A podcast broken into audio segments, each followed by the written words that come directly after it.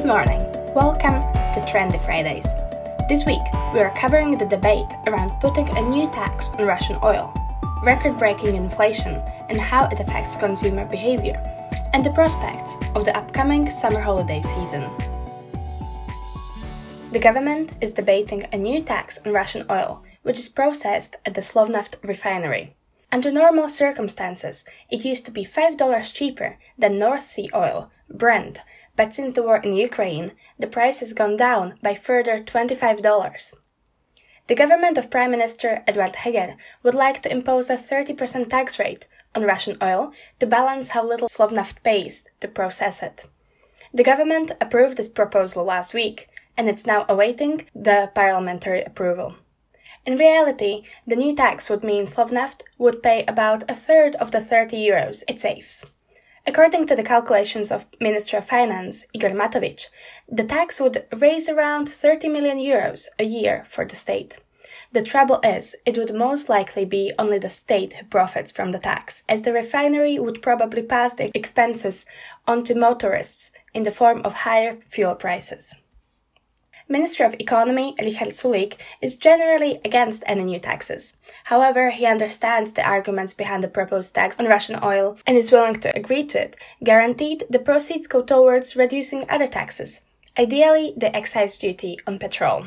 Sulik argues the government could follow the lead of Poland and decrease the VAT tax on fuels to 8%, while Matovic insists that it is not possible because the EU prohibits such reductions.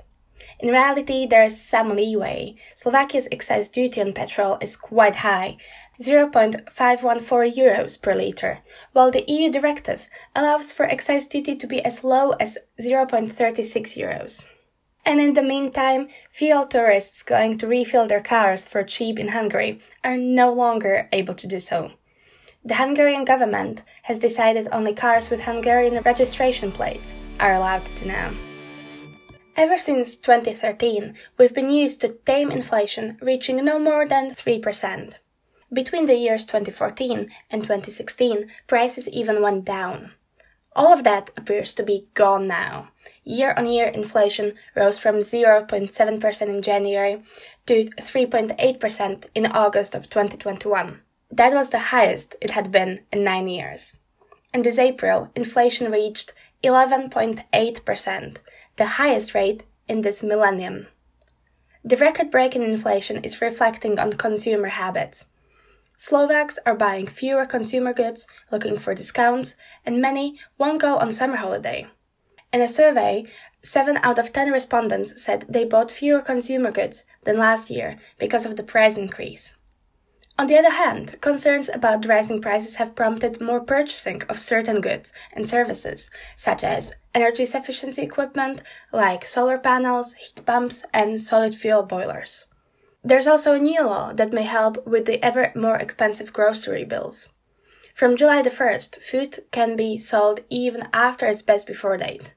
All the food has to be clearly separated from other goods and can be sold for 45 days after the best before date. Inflation has affected the price of medicines and medical equipment as well. Almost all over the counter and non prescription drugs are getting more expensive. Prices of some have increased by a few percent, while prices of others are now three times as high. Despite the inflation, this summer holiday season seems to be the most promising since the pandemic started. Many countries have dropped their COVID 19 restrictions, and even Russia's invasion of Ukraine has not put a stop to the demand for travel, although it slowed it down for a while.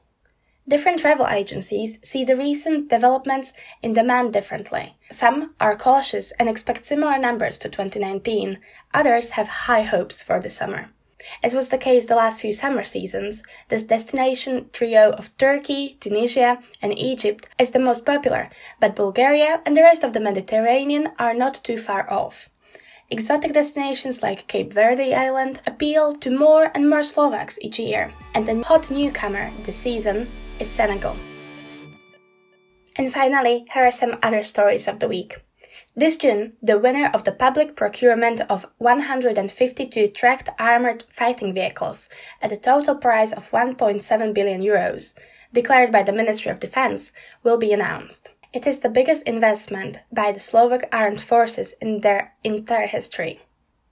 And the parliament has passed a law on state support of social housing. The Speaker of the Parliament from We Are Family Party, Boris Kolar, said that multiple big investors are ready to start building social houses, including an Austrian investor who promised the government 500 million euros in social housing construction. And that is it for the week. Thank you for listening. My name is Simi Balowska, and I'll see you again next week.